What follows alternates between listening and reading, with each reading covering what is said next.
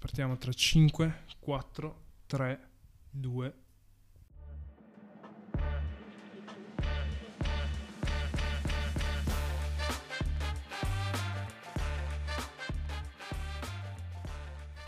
Benvenuti a una nuova puntata di 2 for One. Come sempre i microfoni sono due, dall'altra parte del tavolo c'è Momo. Ma com'è che facevamo? Non mi E ricordo più. Come si faceva l'intro? Come si salutava? Scusate, allora, innanzitutto, scuse penso di, di- in generale proprio del team di 2 for One, in particolare eh, dal, dal mio punto di vista. Sì, eh, ci siamo stati un po' assenti, cioè ci abbiamo messo un po'. Però cosa è successo? Cioè, nel senso... È successo di tutto. È successo di tutto, Di ci sono tutto. state malattie dovute a pranzi fatti si- um, con, con pietanze un po' discutibili. E ci sono state, vabbè, alcune serate che non dovevamo magari fare, che non ci hanno permesso di registrare la sentite. mattina. Va bene, comunque siamo qua. Cioè, l'importante è aver ripreso, nel senso, ci siamo riusciti, è già tanto. eh. Io pensavo che avessimo concluso la stagione di G4 One. Sì, season ending injury. eh, Esatto, esatto. C'era il rischio. Beh, ci ritroviamo e parliamo un pochino dell'NBA in generale. Dal momento che è passato tanto tempo, ci sono tantissimi argomenti di cui parlare, abbiamo deciso di sviscerarne alcuni facendoci le- delle domande, o meglio ponendo delle domande e poi discutendole insieme per l'appunto. E basta, io direi principalmente di iniziare, dal momento che c'è talmente tanta roba di cui parlare che l'importante è iniziare. Domande che avevamo chiesto anche al pubblico, ma diciamo che ne sono arrivate una marea, quindi abbiamo deciso di farle noi. Ma davvero, facciamo un appello. Allora, le persone che ci ascoltano ci devono fare delle domande. Non c'è niente di più bello per una persona che parla del- però di un argomento come l'NBA di, di sentirsi porsi delle domande e poi poter rispondere. Quindi mh, esortiamo. Ah, appunto- magari lo metto su Spotify, sotto troverete il posto dove mettere le domande. Esatto. E se ce ne saranno abbastanza faremo un altro video così. Altrimenti ce le rifaremo. Esatto. Noi. Parti tu, parto io. E parto io, dai, eh, che ho una domanda che ne discutevamo prima, ci è risultata abbastanza caldo, o almeno eh, molto interessante. Allora, eh, dopo la trade deadline sappiamo che, ah, aggiornamento, eh, KD è andato a Phoenix, nel senso, è da un po' che, non, che registriamo, nel senso, se qualcuno non lo sapesse, KD è andato a Phoenix. L'abbiamo detto nell'ultima puntata, però senso, comunque, è ancora a Phoenix. E mh, ne parlano eh, su NBA on TNT e Charles Barkley ha appunto parlato del futuro di eh, Kevin Durant in maglia, in maglia Suns. E l'argomento che è venuto fuori è innanzitutto come si troverà ai playoff, cosa che mh, diciamo che questa è la prima domanda, quindi secondo te come sarà Phoenix ai playoff, come sarà Kevin Durant ai playoff? Beh, KD l'abbiamo già visto per tre partite con Phoenix da quando, da quando è arrivato in Arizona e diciamo che non ci è voluto molto ad adattarsi. La prima partita in cui, in cui ha giocato si prendeva i suoi tiri, non sono sempre tanti, sono il minimo indispensabile per fare quei 30 punti che, che fa sempre KD e quindi penso che l'adattamento sia, sia già perfetto. In difesa può dare quello che può dare, in attacco può dare ancora di più e chiaramente per Phoenix il gioco è semplice con KD, nel senso che hanno già dei portatori di palla importanti che possono crearsi tiro e possono crearlo per gli altri e sono sia Chris Paul che Devin Booker, perché anche Devin Booker è un ottimo trattatore di palla. Se poi ci aggiunge KD che può creare soprattutto per sé, in attacco non hai problemi.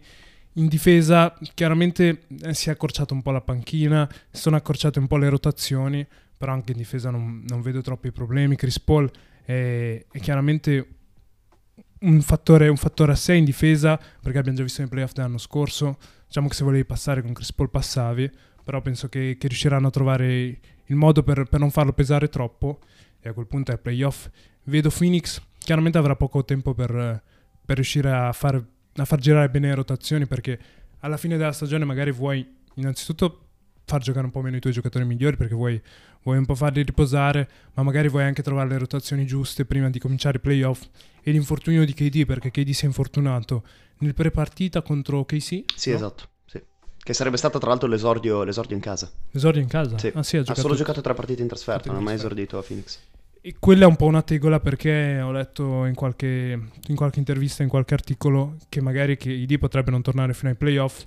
E quella è l'unica tegola per una squadra che magari avrebbe voluto trovare un po' di, un po' di amalgama, no? Sì, soprattutto perché come hai detto te, le rotazioni comunque sono da aggiustare. Allora, nelle tre partite in trasferta sono sembrati abbastanza ingiocabili, nel senso che in tre partite in una settimana Booker è stato nominato il giocatore della settimana, ha viaggiato a 36 punti di media, quindi anche i pochi dubbi che c'erano nella convivenza con Kevin Durant sono completamente eh, scomparsi e diciamo che era anche una roba che per, un- per un- una persona che segue un pochino l'NBA era difficile da non aspettarsi, cioè Kevin Durant è un giocatore che oggettivamente è inseribile in quasi ogni tipo di contesto e quindi come hai detto tu è un risultato perfetto.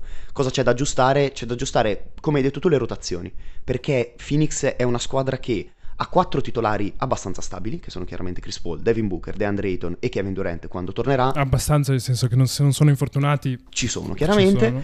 Il quinto è proprio lì dove c'è secondo me il punto interrogativo di Monty Williams, nel senso che Phoenix com'è quella squadra che ogni serata magari, soprattutto in regular season, ai playoff meno, perché la palla sarà più nelle mani dei, dei giocatori di, di, calibro più importante, dovrà trovare un pochino il quinto protagonista della serata. Il Josh Okogi, il Wainwright della serata, quello che mette quelle tre triple che la sera prima non mette, la sera dopo mette, e quindi proprio quello, quello definirei il quinto, il quinto giocatore del quintetto per completare appunto il quintetto, e poi dalla panchina giocatori capaci di contribuire, diciamo che è anche già tornato, sono tornati altri giocatori dalla panchina che comunque possono contribuire e la panchina di Phoenix non è lunghissima, soprattutto dal metacampo difensiva, ma c'è. Vero.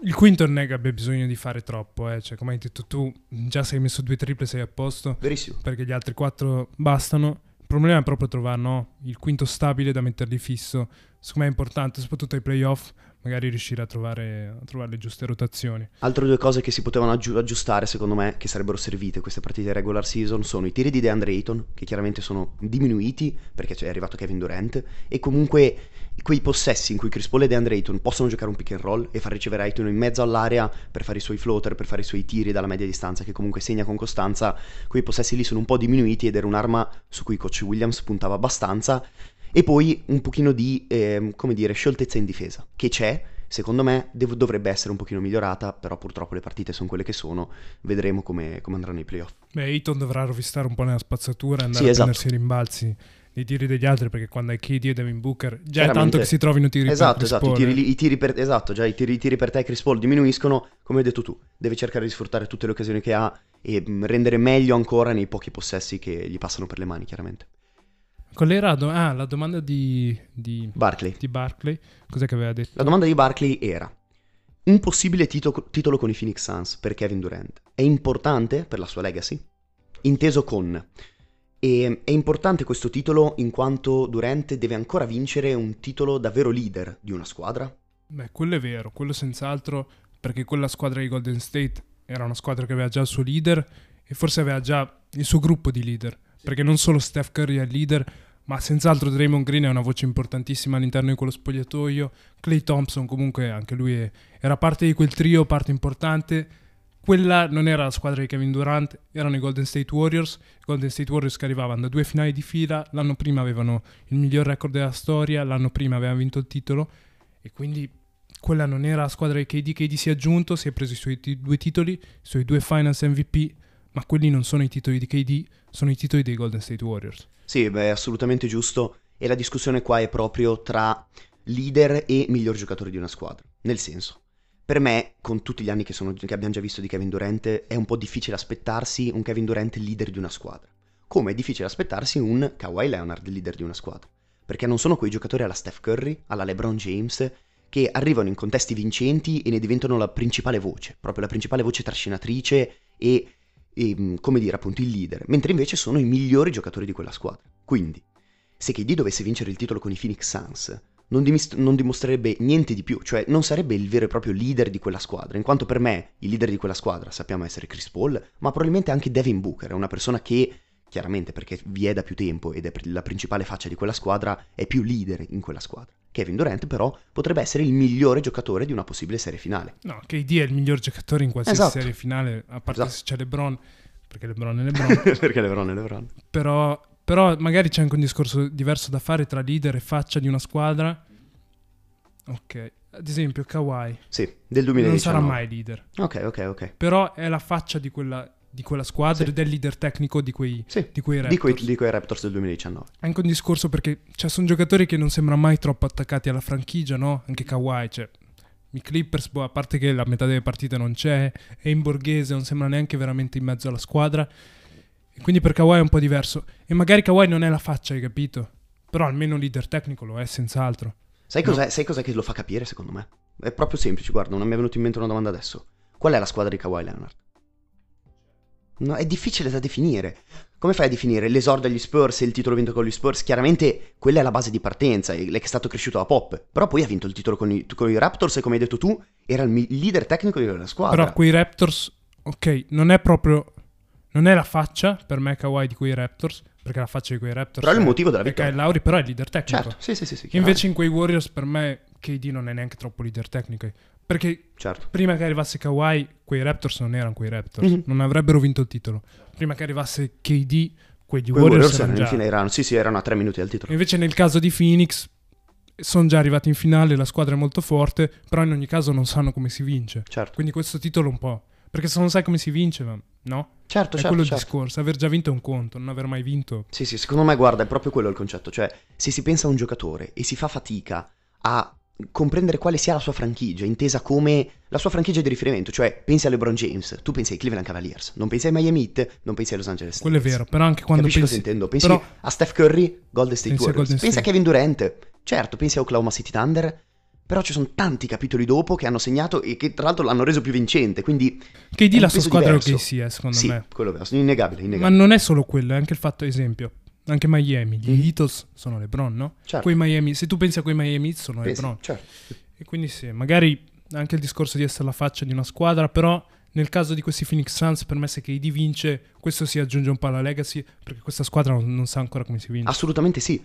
però al tempo stesso io non mi aspetto, ci sono tanti persone che magari non seguono l'NBA con costanza e si aspettano Kevin Durant, leader dei Phoenix Suns, che parla, che urla come LeBron, Ah, no. che trascina la squadra. Già Kevin tanto Durant se viene alle partite. è silenzioso, Kevin Durant segna i suoi tiri, la leadership di questi giocatori è nel loro gioco, come quella di Kawhi Leonard, come quella di Kevin Durant. Non sono i LeBron James del caso ed è giusto che sia così, alla fine. Non sono quel tipo di stelle lì.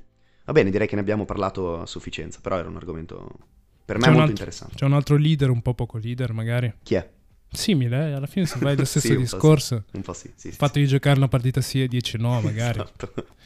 Parliamo di AD. Sì, parliamo di AD e parliamo dei Lakers, squadra enormemente più funzionale dopo la trade deadline, l'avevamo Non ci voleva detto. molto, però sì. Esatto, lo possiamo ribadire. Soprattutto secondo me, qualcuno, penso JJ Redick, ha definito bene, cioè con LeBron James e Anthony Davis nelle migliori condizioni possibili, immaginatevi proprio a quest'età, con questi infortuni, ma alla migliore condizione possibile, Quindi a livello di salute. esatto, a livello di salute, i Lakers di prima potevano arrivare fino a un certo punto, che secondo me erano i play-in, e f- poco di più.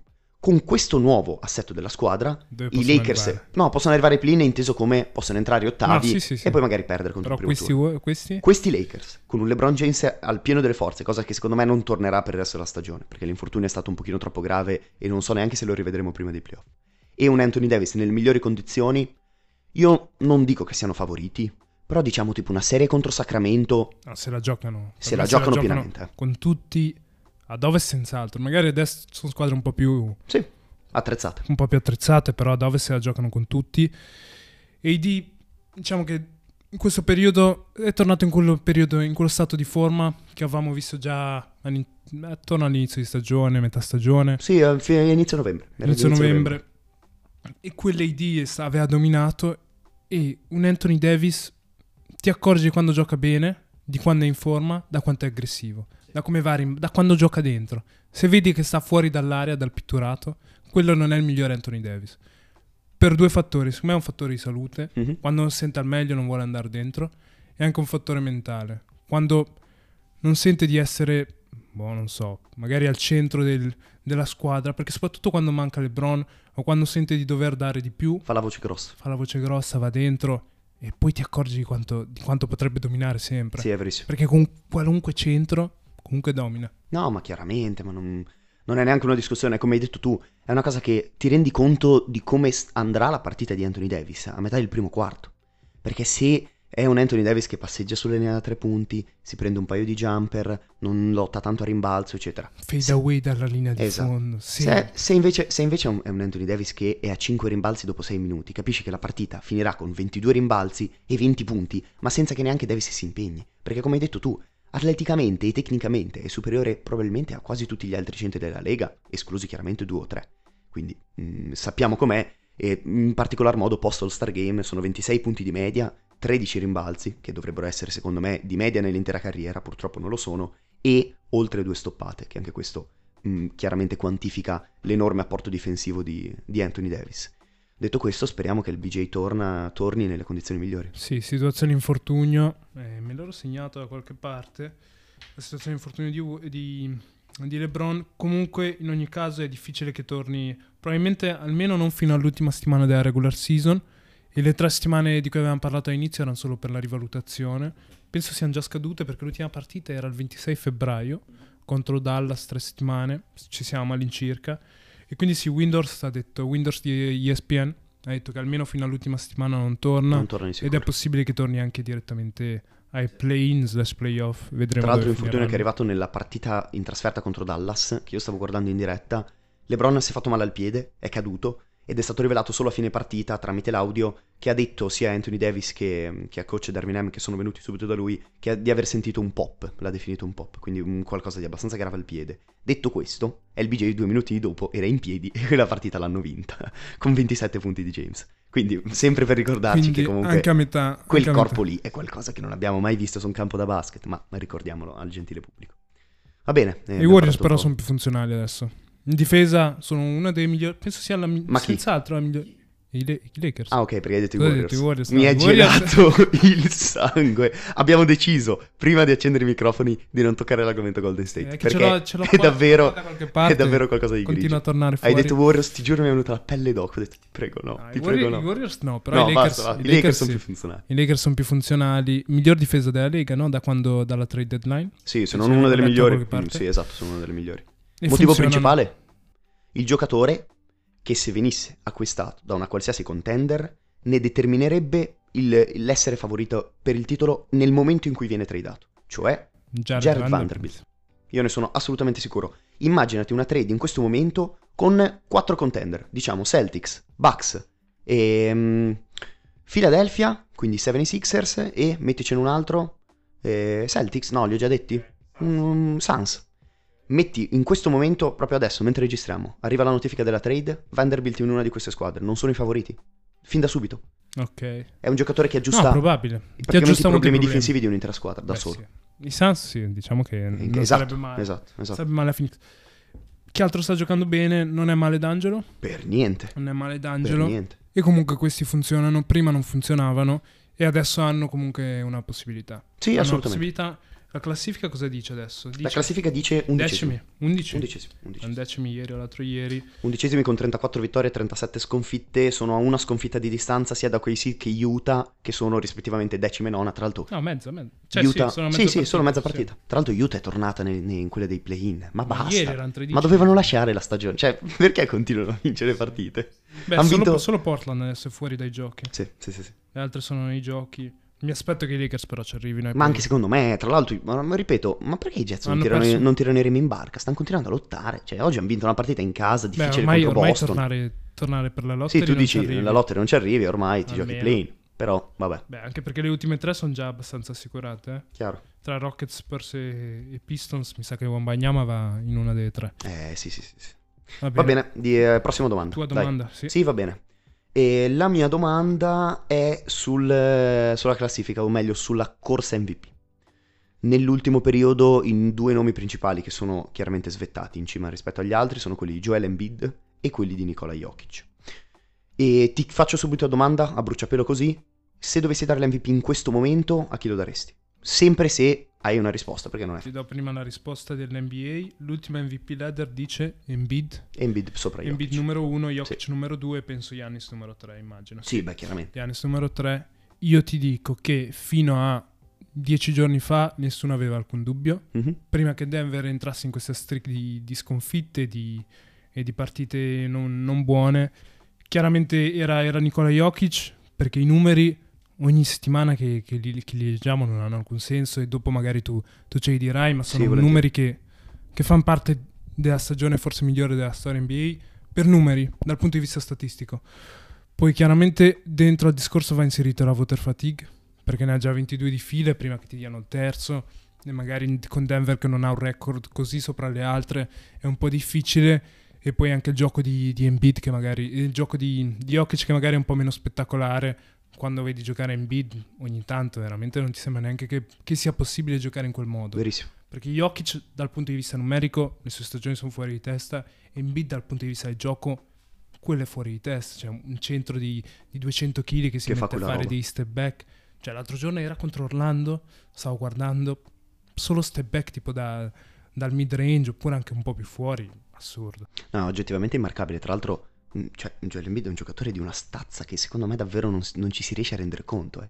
E questo qua, ripeto, come hai detto tu, cioè, ti fa uno step back in faccia. E tu come, come, lo, difendi? Come lo difendi? Come lo difendi? Detto il fatto che è alto quanto KD, ma pesa 5 KD. Quindi se anche abbassa un po' la spalla e dà due spallate per avvicinarsi, eh, la discussione è chiusa. niente, Esatto. sì. Va bene, allora, Tu? io non ho un nome, ti dico la verità. Tanto che seguo molto il mio analista preferito, JJ Redick, che ha detto che le ultime 10, part- 10 abbondanti partite di regular season saranno vitali per l'assegnazione dell'MVP. Nel senso che prima di queste ultime partite non mi sento davvero di dare un no in questo momento. Detto questo, Ah, c'è un matchup tra l'altro. c'è anche un matchup, come abbiamo visto prima, che io non sapevo. Eh, non so se giochino a Denver o a Philadelphia, cosa che un po' fa, perché conta sempre un po'. Perché se giocano a Philadelphia, clima ancora più caldo con i tifosi, coi- coi tifosi Sixers che davvero mh, imploderanno, faranno un casino Vediamo. incredibile. Nuggets Con- Sixers, segnatevelo 28 marzo al Pepsi Center. al Pe- Pepsi ah, Center è Denver, sono Denver. Sì, sì, sì, sì, sono Denver. E allora, mi sento però di difendere la, la candidatura di Jokic. Perché? Perché come hai detto tu, la narrativa secondo me è davvero troppo pesante in- dopo i due MVP di Jokic. Nel senso che soprattutto il pubblico italiano, mh, ormai dopo due MVP, dice che Jokic è un giocatore che non, non- non- neanche nella stessa stra- stratosfera di Joel Embiid, e l'high test non, eh, chiaramente, come hai detto tu, vedere giocare tutti e due è un impatto chiaramente diverso. Perché vedi giocare Nikola Jokic con i suoi floater, i suoi bellissimi passaggi e una difesa mh, discutibile, vedi giocare Gioche- Joel Embiid con i suoi step back da tre, le sue stoppate al ferro Le e le schiacciate. schiacciate, è qualcosa che un pochino ti rimane in più. Detto questo, due numeri sulla stagione di Nikola Jokic, perché come hai detto tu è una candidatura che va sostenuta con le statistiche, perché l'high test è difficile da sostenere, i floater non sono esaltanti, lo capisco. Ma in questa stagione Nikola Jokic viaggia a 24 punti di media, quasi 12 rimbalzi e 10 assist, che è una tripla doppia di media, e questo già dovrebbe indicare qualcosa. Tira col 67% da 2 e col 39% da 3, quindi quasi con il 40%. In questo momento Denver è prima ovest, anche se, come abbiamo detto noi, nelle ultime 6 partite sono arrivate 5 sconfitte. In ordine. Quando registra una tripla doppia, Denver è 26 vittorie con 2 sconfitte, due sconfitte arrivate nelle ultime due partite, in cui Jokic ha segnato rispettivamente 37 10 10 e 27 mh, 12 14 se non erro. L'anno scorso, quando Jokic ha segnato una tripla doppia, hanno vinto 27 consecutive partite prima di una sconfitta. Successivamente, in questa stagione ha fatto 4 partite da 40 punti, 15 rimbalzi e 10 assist, che è un record NBA, è primo per true shooting percentage, primo per player efficiency rating, primo per win shares, primo per box plus minus, primo per val- value over replacement e primo per Raptor, che è una statistica che include tutto quello che un giocatore fa su un campo da basket. Qual è l'ultima? Raptor. Il Raptor, sì sì sì. È a 17.5 e il secondo è Luca a 11.7. Non vi dico dove è Joel Embiid, ma è oltre il quinto posto. E per ultimo è primo nella conference senza nessun All-Star. E nessun giocatore che è mai stato nominato All-Star, che è chiaramente un record NBA ed è una cosa che non ha nessun altro candidato MVP. Questa è la mia difesa per Jamal Nikola mai candidato? Ah, No, nessun, non No. ha nessun All-Star in squadra. Zero. Cioè, secondo me, leggendo queste statistiche, è comunque qualcosa che pesa. E io non... Eh, però Denver ha già... Nel senso, almeno in regular season ha già funzionato anche là. Certo, cioè, e io non sto dicendo che Embiid non stia viaggiando nelle ultime nove partite a 37 punti di media. No, da un lato Cioè, ti do ragione, però anche alcune intendo? statistiche di queste. Se tu mi dici, ok, è arrivato primo in, in regular season a dove, senza All-Star, io ti dico, beh, Denver comunque gli anni scorsi non è che facesse, no, non facesse così schifo in... Verissimo, E verissimo. quindi magari questo è il discorso attorno alla narrativa di Jokic, e poi Embiid per me ci sta anche che lo vinca, eh, sinceramente. Ma Perché, cioè, comunque la stagione è pazzesca, due li ha già vinti Jokic. Se il terzo vincesse Embiid non è che sarei così scontento. In tutto questo c'è un terzo giocatore che è primissimo a Est, adesso con due partite, due partite sulla seconda, sono primi in tutta l'NBA. I Bucks nell'ultimo mese e mezzo hanno giocato la miglior pallacanestro in NBA ma probabilmente. mani basse, con una streak di 14 vittorie di fila. 14. In tutto questo 32 di media o 31 e mezzo quel che è. Sì, sì, sì. Stat padder un po' perché quel rimbalzo lì alla fine per la tripla Che tra l'altro non gli hanno dato. Sì. Non, Non gli hanno dato. dato? No, alla fine Ah, no, no. gli hanno tolto. Non gli hanno dato la tripla doppia. No, non so perché. perché alla Forse fine- per, forse per quello che non vincerà. Esatto, esatto. No, è che è quello proprio il mio discorso. Cioè, a priori di, questo- di questa grande discussione che abbiamo fatto, chiunque vinca l'MVP di questi tre, noi siamo soddisfatti. Io non, non- non scrivo sotto al- al- la dichiarazione dell'NBA Joel Embiid è stato nominato MVP, scrivo Jokic è stato derubato. In alcun modo, sono tutti e tre giocatori che potrebbero vincerlo e sarebbe In fantastico che lo vincessero. Esatto, in qualsiasi altra stagione di- l'avrebbero vinto. Il livello di gioco che sta mettendo in regular season, ma anche solo tutte le notti, no? Andare così forte. Esatto, esatto, Non lo vedevamo esatto. da, da- Dico solo di non dover per forza costruire una narrativa contro un giocatore che ha fatto per l'ennesima stagione una stagione fantastica, sia numericamente che mh, a livello proprio di, di- No, di beh, statistiche e risultati, che secondo me è davvero un po' superfluo, anche perché poi c'è gente che dice tipo no, ma perché poi...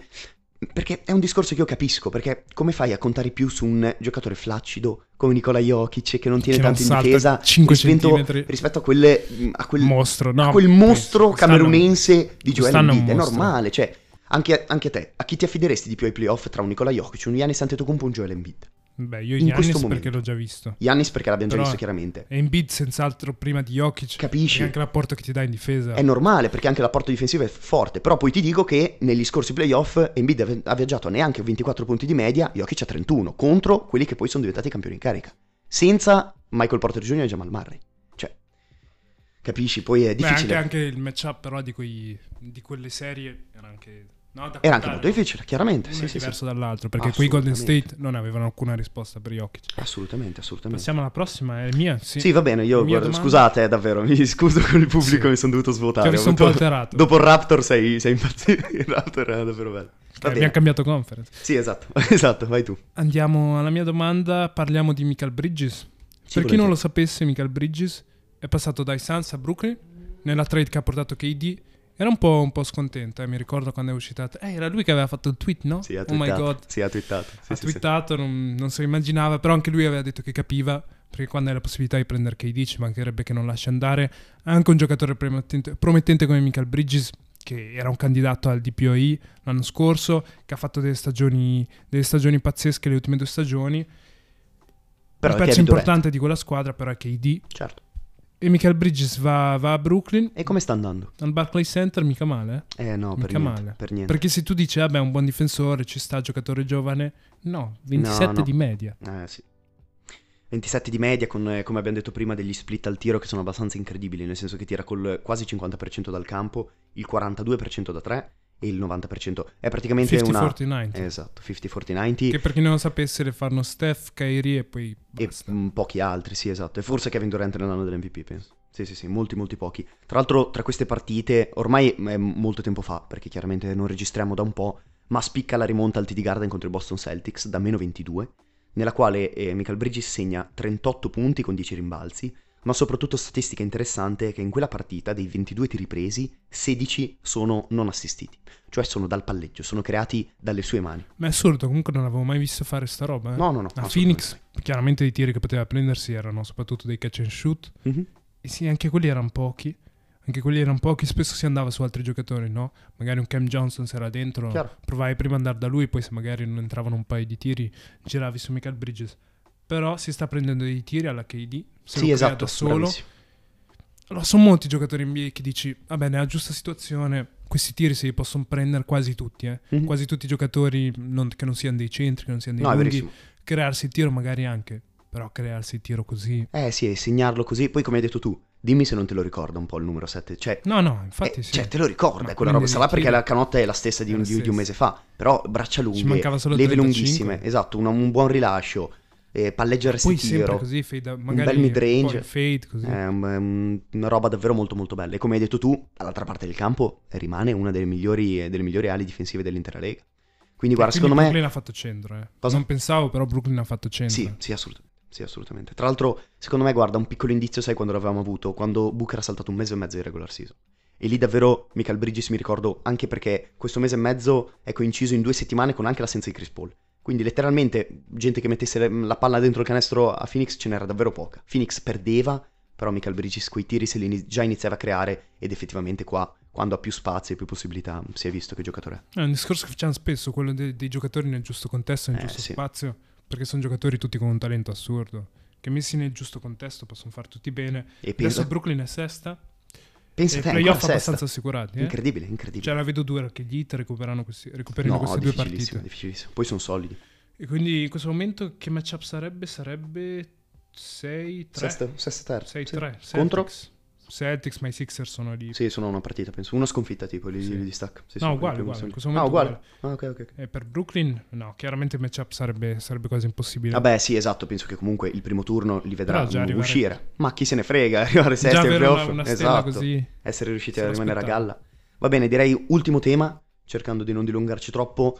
Nota un pochino più dolente eh, del- dell'ultimo periodo di NBA, o meglio dolente, dolente per, eh, sì, in generale, sia per la faccia della Lega, sia per una franchigia in particolare. La franchigia sono i Memphis Grizzlies e parliamo un pochino del caso di Jamorant.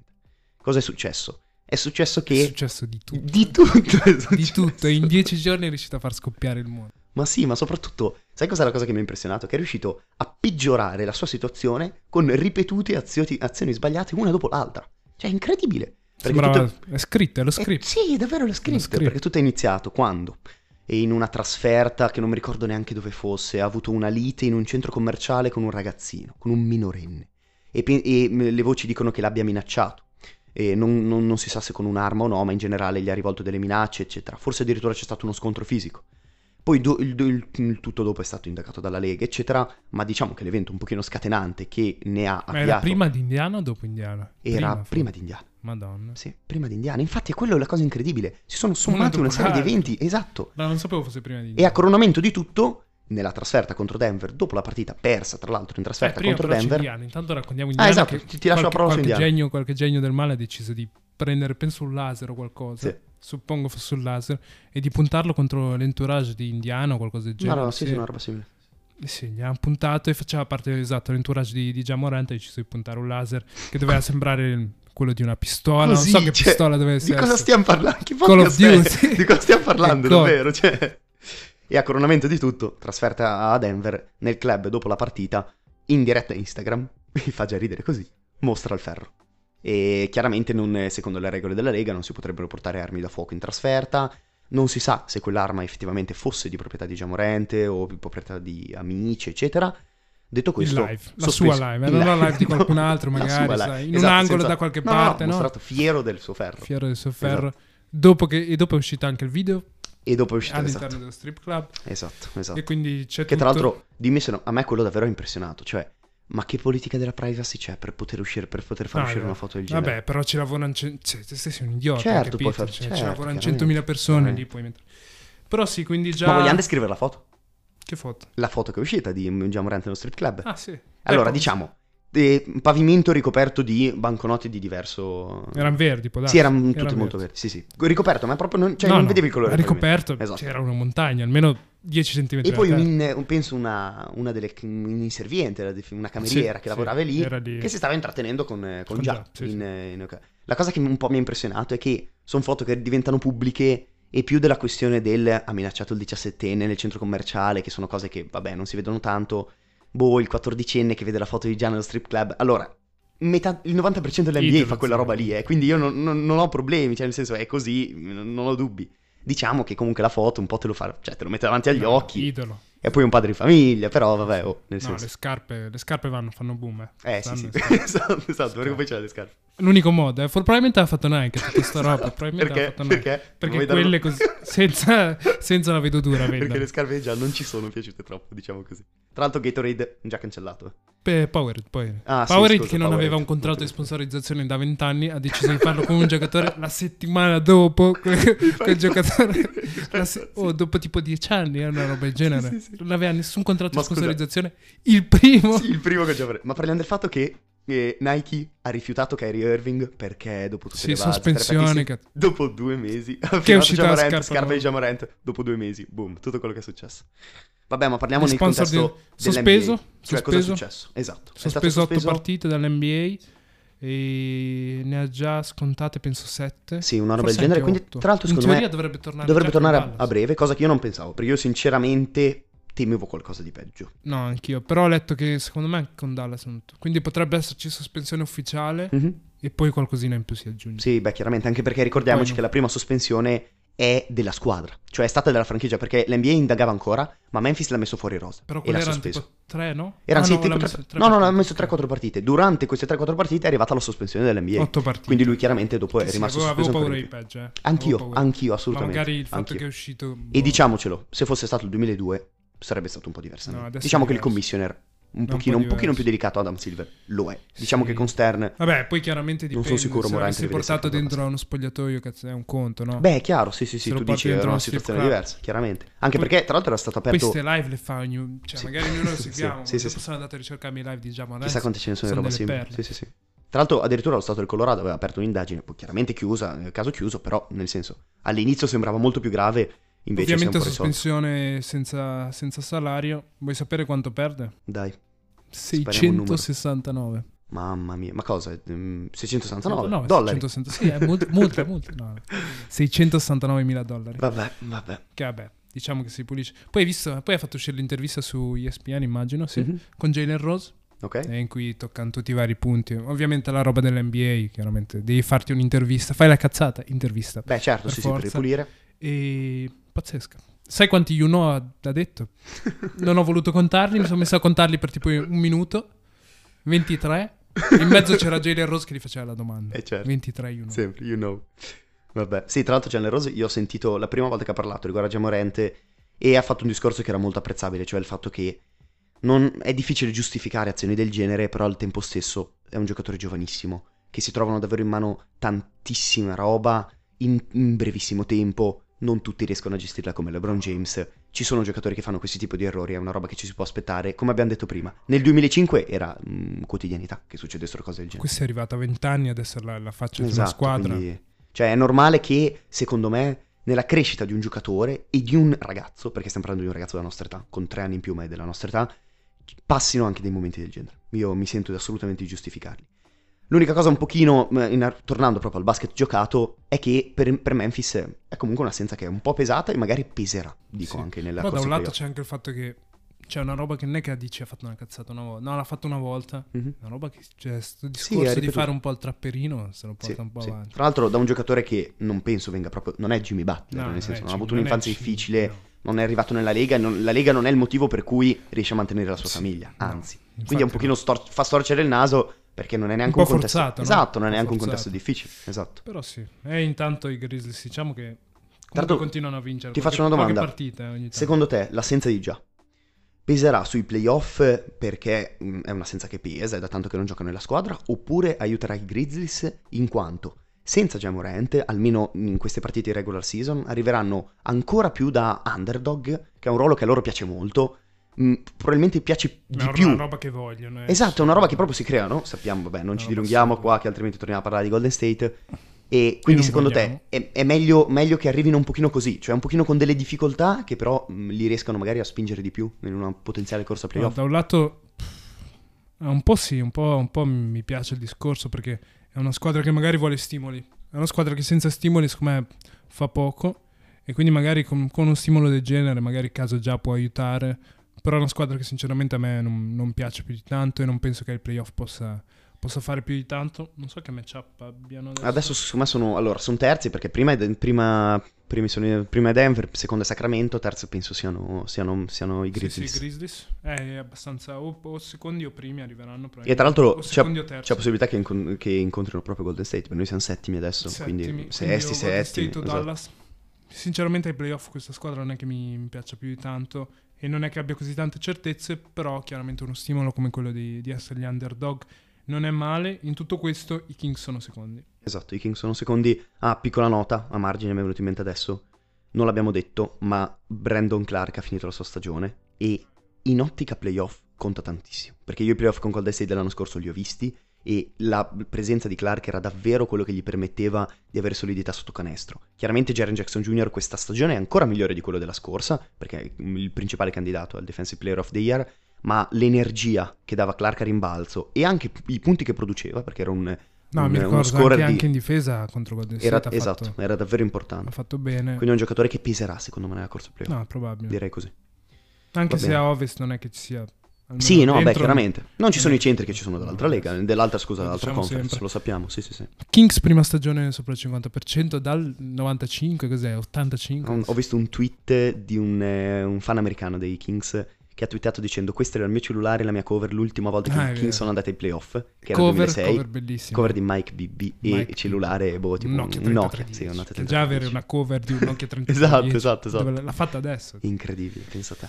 No, davvero bello. Light the beam, direi. Sì, Finalmente Light the beam. Finalmente Light the beam. Penso... Light the beam e guardavamo prima il calendario dei Nuggets ed è possibile che i Kings... Io la sparo adesso. Faccio I Kings l'upset? vanno a prendersi, fanno l'upset e arrivano primi. eh. Ah, ti dico, secondo me no. Secondo me non lo fanno, ma per molto poco. eh. Quindi comunque è una questione, sarà una questione di uno o due partite. Però secondo me Denver comunque riuscirà a strappare un primo posto. Chiaramente se c'è- guardiamo c'è un solo me- le c'è- ultime... C'è una sfida all'ultima giornata partite. che... Sì, che se magari... siamo lì eh, sarà sì, bellissimo. Sì, sì, sì. C'è anche da dire che magari si assestano i posti sotto e quindi magari iniziano anche a pensare un pochino a Ah, quello è possibili vero, matchup. quello è vero. Perché chiaramente cambia un po', è una posizione. Eh, Esatto. però col fatto che ci sono i play Play-in, sì, è tu dici, non sai, non sai neanche difficile, chi. Non sai neanche come Certo. fare. Poi, ma anche perché i play-in comunque anche quelli saranno combattuti, nel senso, mh, favoriti, sì, fai fino a un prima, certo fai punto. prima andare a prenderti la Sì. posizione. Sai secondo me chi scenderà? I, i Timberwolves. Si è fatto male Anthony Edwards nella scorsa giornata, si è girato la caviglia. Io non ho idea di eh, che tipo di infortunio sia e quanto starà È vero, fuori. ma tra l'altro ha urlato come un... Sì, è proprio quello che dico. Però si è girata, boh, vedremo. Perché, cioè, non è ancora partite- uscito nulla, eh. No, non è ancora uscito nulla, però le partite sono poche. E i Timberwolves, senza l'apporto, soprattutto offensivo di, di Anthony Edwards, stanotte hanno perso male. partita da essere fuori, eh. E secondo me, fidati che questa, questa è una di quelle squadre No, che rischia di scendere. Vabbè, sono una partita dal 12 A quanto... posto. Eh, eh, capito. Che Sono be- ti, 12 ti volevo proprio chiedere quello. E i 12 Pelicans sono una partita dietro. Eh, credevo, credevo meno, però è una squadra che secondo me, senza il loro leader, che, che lo è, mm, per, tu- quasi tu- per lo è stato per quasi tutta la stagione, un po' perderà. Beh, magari faremo un discorso su tutti i matchup e i ranking. Sì, eh, abbiamo già Delle pensato che prima dei playoff probabilmente, esatto, faremo una tier list delle, delle i conference. Comincia- Guarda, me l'ero segnato, sai, penso il... L'11-14 play-in, dall'11 al 14 aprile il play-in e poi il 15 iniziano i playoff. 15-16, sì, la, Non la notte, la notte del Eh, 15. non manca tanto. Eh. No, assolutamente. Infatti parleremo un pochino, cercheremo di tornare, vediamo se riusciamo a registrare. Sì. esatto, Ci senza proviamo, difficoltà. eh, ci Ci proveremo provare. sempre. Va bene. Vi ringraziamo per l'ascolto e alla prossima puntata di 2 for 1. D NBA Podcast.